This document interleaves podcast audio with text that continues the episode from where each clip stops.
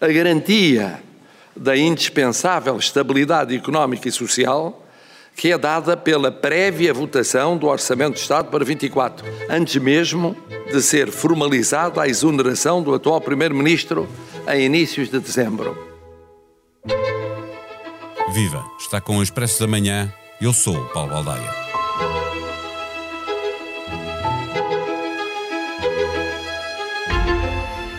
Talvez pareça normal que um país onde existe uma informalidade dos negócios entre empresas privadas e Estado seja também um país onde a linguagem jurídica também sofre dessa informalidade. Mas quando se trata de resolver questões políticas em que o poder de lidar com esses assuntos é do Presidente da República, ilustre constitucionalista, deve esperar-se que o que é dito seja exatamente o que se pretendeu dizer. Se é importante ter o orçamento aprovado, não é menos importante que exista segurança jurídica quanto à forma como essa aprovação é conseguida. A Constituição da República explica todos os passos que é preciso dar e, quanto a dúvidas que existiram no passado, o Tribunal Constitucional já deu nota de como se deve proceder. Diferenças que todos os políticos deveriam entender. Foi aceite não é igual a vai ser aceite. Demissão não é igual a exoneração a não ser que consideremos que o que é dito numa comunicação ao país e fica escrito no site da Presidência não é para ser levado à letra, o que disse Marcelo na quinta-feira pode permitir que no próximo ano apareça quem coloque em causa a legalidade do orçamento. A matéria fiscal é a que normalmente gera maior litigância. Por segurança jurídica, neste episódio, conversamos com o constitucionalista Jorge Bacelar Gouveia. O Expresso da Manhã tem o patrocínio do BPI, eleito o melhor banco ESG em Portugal pela Euromoney nos Euromoney Awards for Excellence 2023. Este prémio é da exclusiva responsabilidade da entidade que o atribuiu. Banco BPI SA registado junto do Banco de Portugal sob o número 10. Viva professor Jorge Bacelar Gouveia. O professor estranhou logo no dia da demissão de António Costa eh, que ele tivesse dito que tinha apresentado a sua demissão e que ela tinha sido aceite pelo presidente. Marcelo ainda não tinha dito nada, entretanto falou na quinta-feira. O professor ficou mais ou menos preocupado em relação à salvaguarda da aprovação do Orçamento de Estado para o próximo ano. Sim, fiquei, embora não me pareça que uh, a salvação do orçamento seja um assunto de destruir o Estado, porque o, o Estado tem, tem sempre um orçamento, até 31 de dezembro temos o orçamento que está em vigor e que foi aprovado no ano passado, e para o próximo ano, mesmo que este orçamento não seja aprovado, há sempre outros instrumentos que a Assembleia da República dispõe para, por exemplo, modificar as, as receitas e as despesas, porque a lei travão, que nós sabemos que significa que o Parlamento não pode, por sua iniciativa, ou seja, dos deputados e dos parlamentares, aumentar a despesa ou diminuir a receita é uma lei que, que é importante, que é a chamada Lei Travão, para evitar, digamos, o colapso das finanças públicas, tem sempre a iniciativa externa do governo, que é o guardião, digamos, das finanças públicas e sabe como gerir melhor, mas esta regra não se aplica quando há a passagem de um ano financeiro para outro ano financeiro. E, portanto, neste caso, a Assembleia, ainda em dezembro, caso o orçamento não fosse aprovado, poderia perfeitamente ter alterado, uh, uh, aprovado um conjunto de legislação que se repercutiria no próximo ano fiscal, orçamental, sem qualquer problema e, portanto, não violando a lei travão. Tenho essa ideia. Eh, eh, pedia-lhe que nos dissesse eh, qual, é a distinção entre aceitação da demissão e exoneração do cargo, porque o Presidente da República, na comunicação que fez ao país na quinta-feira, diz que o orçamento será aprovado, e estou a abrir aspas, é isto que está no site da Presidência, antes mesmo de ser formalizada a exoneração do atual Primeiro-Ministro em inícios de dezembro. Exonerado o Primeiro-Ministro não tem que abandonar o cargo de imediato.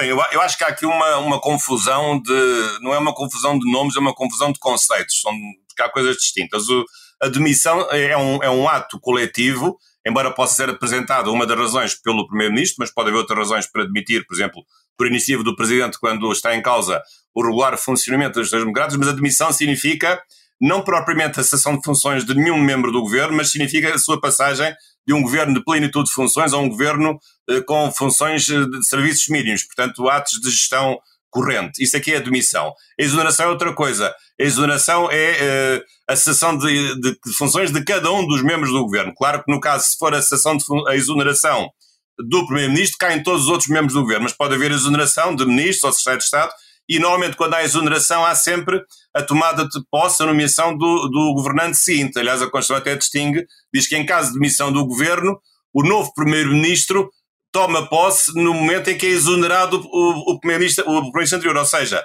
portanto, então pode haver demissão primeiro e só depois é que, é que haverá exoneração, ou seja, mais lá à frente, quando for designado o novo, o novo governo. Portanto, eu penso que o que aconteceu aqui foi o seguinte, quando uh, o Presidente da República aceitou a demissão na noite uh, fatídica, digamos assim, uh, recebeu o pedido do Primeiro-Ministro e diz que aceitou. Eu acho que na altura o Presidente da República não se apercebeu de que a aceitação da demissão tornaria o governo logo num governo de gestão e poderia comprometer a aprovação do orçamento, visto que todas as propostas de lei, incluindo a do orçamento de Estado, feitas pelo governo, ficariam caducadas.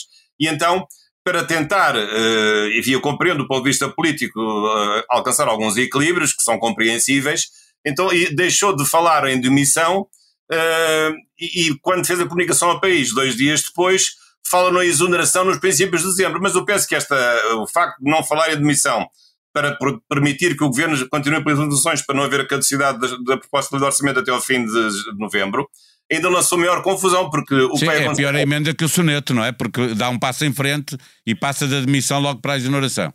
Porque eu acho que o que vai acontecer em, em, dezembro não é nenhuma exoneração. O que vai acontecer é mesmo agora a demissão. É a aceitação da demissão. Mas deixa-me perguntar-lhe se, é, se pelas duas coisas, se o orçamento de Estado não pode ser facilmente posto em causa no próximo ano por quem venha a ter, por exemplo, uma litigância com, com o fisco. Uh, é, será difícil, porque se o governo só for demitido uh, em dezembro, o Orçamento do Estado vai ser aprovado até julgo 29 de novembro. Portanto, certo. Em, digamos, mas pode ser entendido pelo Tribunal Constitucional que, que já houve uma demissão?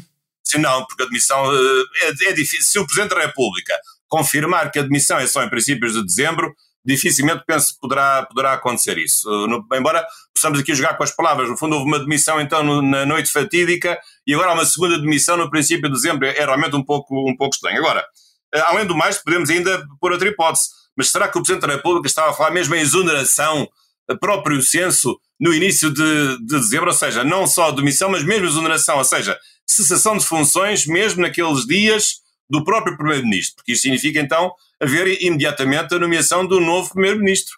Uh, portanto, seria então, neste caso, em dezembro, teríamos um quê? Um 24 Governo Constitucional eh, só para levar o país até às eleições. Um governo ao, transitório. É, é, aqui de governo lá para maio, possivelmente, ou fins de abril, maio, eu, não me parece que isto seja muito razoável. Uh, embora nada, nisto, nada disto seja impossível, digamos assim, embora me pareça que seja então, Politicamente é muito complicado para António Costa ficar uh, como Primeiro-Ministro até, uh, até mais do que abril. em abril é que haverá um novo governo, não é? Eu sei, bem, mas, mas ele já disse que continuaria, que tinha uma... Continuaria até ser substituído. Se houver exoneração, pode ser substitu será substituído pelo novo Primeiro-Ministro, não é? Ficamos com essa dúvida. Portanto, quando o Sr. Presidente da República falou em exoneração, queria dizer demissão e, portanto, o, o, tudo continua na mesma, uh, a não ser que haja exoneração, por exemplo, do Ministro Galamba e, o, e todos os outros membros do Governo, incluindo o Primeiro-Ministro, ficarão em funções até maio, mas em Governo de Gestão, ou, ou então é a mesma exoneração neste sentido de o Dr. António Costa deixar de ser funções a partir de, de, de, dezembro. Então, mas aí então temos que arranjar um novo Primeiro-Ministro. E teria que haver um governo de, transi de transição, não é? Ah, sim. Com a dissolução a acontecer apenas em janeiro e eleições a 10 de março, eh, se António Costa sair, como estava a dizer, terá que haver um, uma nova Primeira-Ministra, um Primeiro-Ministro e, portanto, um, um, um, novo governo. Eh, até lá pode ter que haver uma remodelação, é disso que estávamos a falar agora. Eh, esta terça-feira, a pedido do Primeiro-Ministro, haverá reunião em Belém. O tema é João Galamba, a saída dele tem de ser sempre feita por substituição ou pode haver uma, apenas uma delegação das competências para outro ministro ou para o próprio primeiro-ministro? Uh, sim, pode, pode, pode, ser, pode ser exonerado e nomeado outra pessoa uh, para o seu lugar, ou pode, uh, podem as suas funções ser atribuídas a outro ministro ou até ao próprio primeiro-ministro. Isso aí, digamos, há total liberdade de se fazer a composição do exercício de funções na pasta que ele tem. E, portanto, vamos ver agora o que é que o que é que o Primeiro-Ministro propõe ao Presidente da República. O Presidente da República só pode decidir aquilo que o Primeiro-Ministro propuser, eh, e, portanto, mesmo que o Presidente da República queira, demitir, queira agora exonerar, não exonerou eh, há uns, há uns meses, mas agora, se quiser mesmo exonerar, provavelmente com mais razão, não o pode fazer se o Primeiro-Ministro não propuser, não fizer essa proposta. Mas penso que ou substitui por outra pessoa, ou, ou embora sempre saindo, e, e, as suas funções ficarem atribuídas a outro ministro ou a um secretário de Estado. Finalmente, professor, eh, eh, viu na comunicação deste fim de semana do Primeiro-Ministro, que gerou grande polémica, um ataque fora das regras ao Ministério Público? Eu, eu diria que vi uma coisa um pouco estranha, eh, porque o Primeiro-Ministro fez uma declaração ao país num sábado à noite, uma declaração solene, e, e, e, e pudemos, no fundo, ver na, naquele texto, foi, aliás, um discurso até longo, e muito elaborado, muito autoexplicativo, uh, parecia quase uma, uma aula de simplex, mas uh, manifestamente aquilo que lá está, vendo aquilo que eu vejo, que, que não tenho nenhum conhecimento privilegiado, qualquer pessoa vê, uh, parece que, que, estava a responder a, a eventuais críticas ou a eventuais uh, dossiês que estejam sob investigação. E, portanto, manifestamente que aqui o Primeiro-Ministro quis adiantar-se e mostrar desde já a sua versão sobre aquilo a que se disse desbloquear procedimentos, no, no, no, do ponto de vista dele, trata-se de simplificar, de desburocratizar, de atrair investimento, de tomar iniciativa, uh, e portanto é uma coisa um pouco diferente de, de haver uma insinuação, de haver crime por, por, por facto de estar uh, de uma forma ilegítima e, portanto, com, com violação de deveres de cargo, estar, uh, digamos, a desviar as suas funções e não as exercer corretamente. Mas, portanto, é, evidente que há uma intervenção antecipatória uh, para uma eventual uh, investigação mais profunda que, que, esteja naturalmente em curso. É, é, Mas, um, é um risco que está sob suspeição e que, portanto, tem naturalmente desejo de se defender e ele estar em exercício de funções a utilizar a função para, para se defender? Não, eu não, não, diria que seja, não diria que seja um risco. Penso que foi um ato inadequado mas não, não é um risco. Nós estamos num país em que os vários órgãos têm os vários poderes, há uma, há uma liberdade de intervenção no, no espaço público e o Primeiro-Ministro entendeu que devia fazer aquela comunicação. Também, enfim, sabemos que a situação para ele não é fácil do ponto de vista humano, sabemos que aconteceu uma coisa realmente uh, dramática, podemos dizer isso, e que é, é muito incomum. Uh, não, não chegaria tanto, mas uh, eu não faria isso se estivesse no lugar dele, até porque isto pode ter uma reação eh, perversa eh, ou, digamos, eh, inadequada do, do outro lado, porque a pior coisa que pode, que pode acontecer com a justiça é a justiça sentir-se pressionada e sentir-se. Pode considerar que há uma tentativa de interferência na. na... E, e, penso que isso é de evitar para o próprio bem dele, mas ele, melhor do que ninguém, já tendo sido Ministro da Justiça, sabe melhor do, do que ninguém como é que a justiça funciona.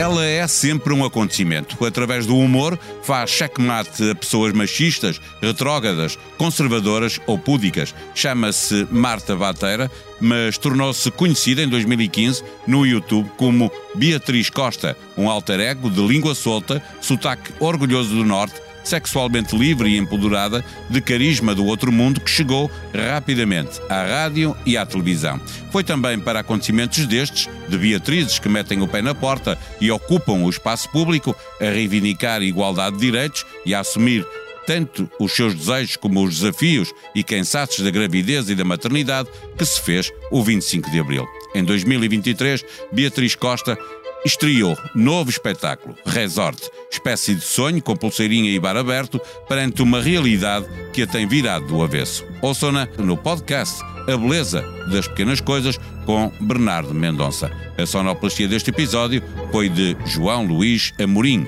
Nós voltamos amanhã. Até lá, tenham um bom dia.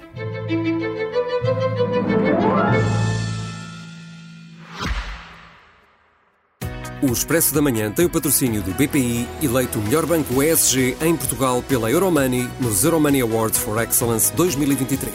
Este prémio é da exclusiva responsabilidade da entidade que o atribuiu. Banco BPI SA registado junto do Banco de Portugal sob o número 10.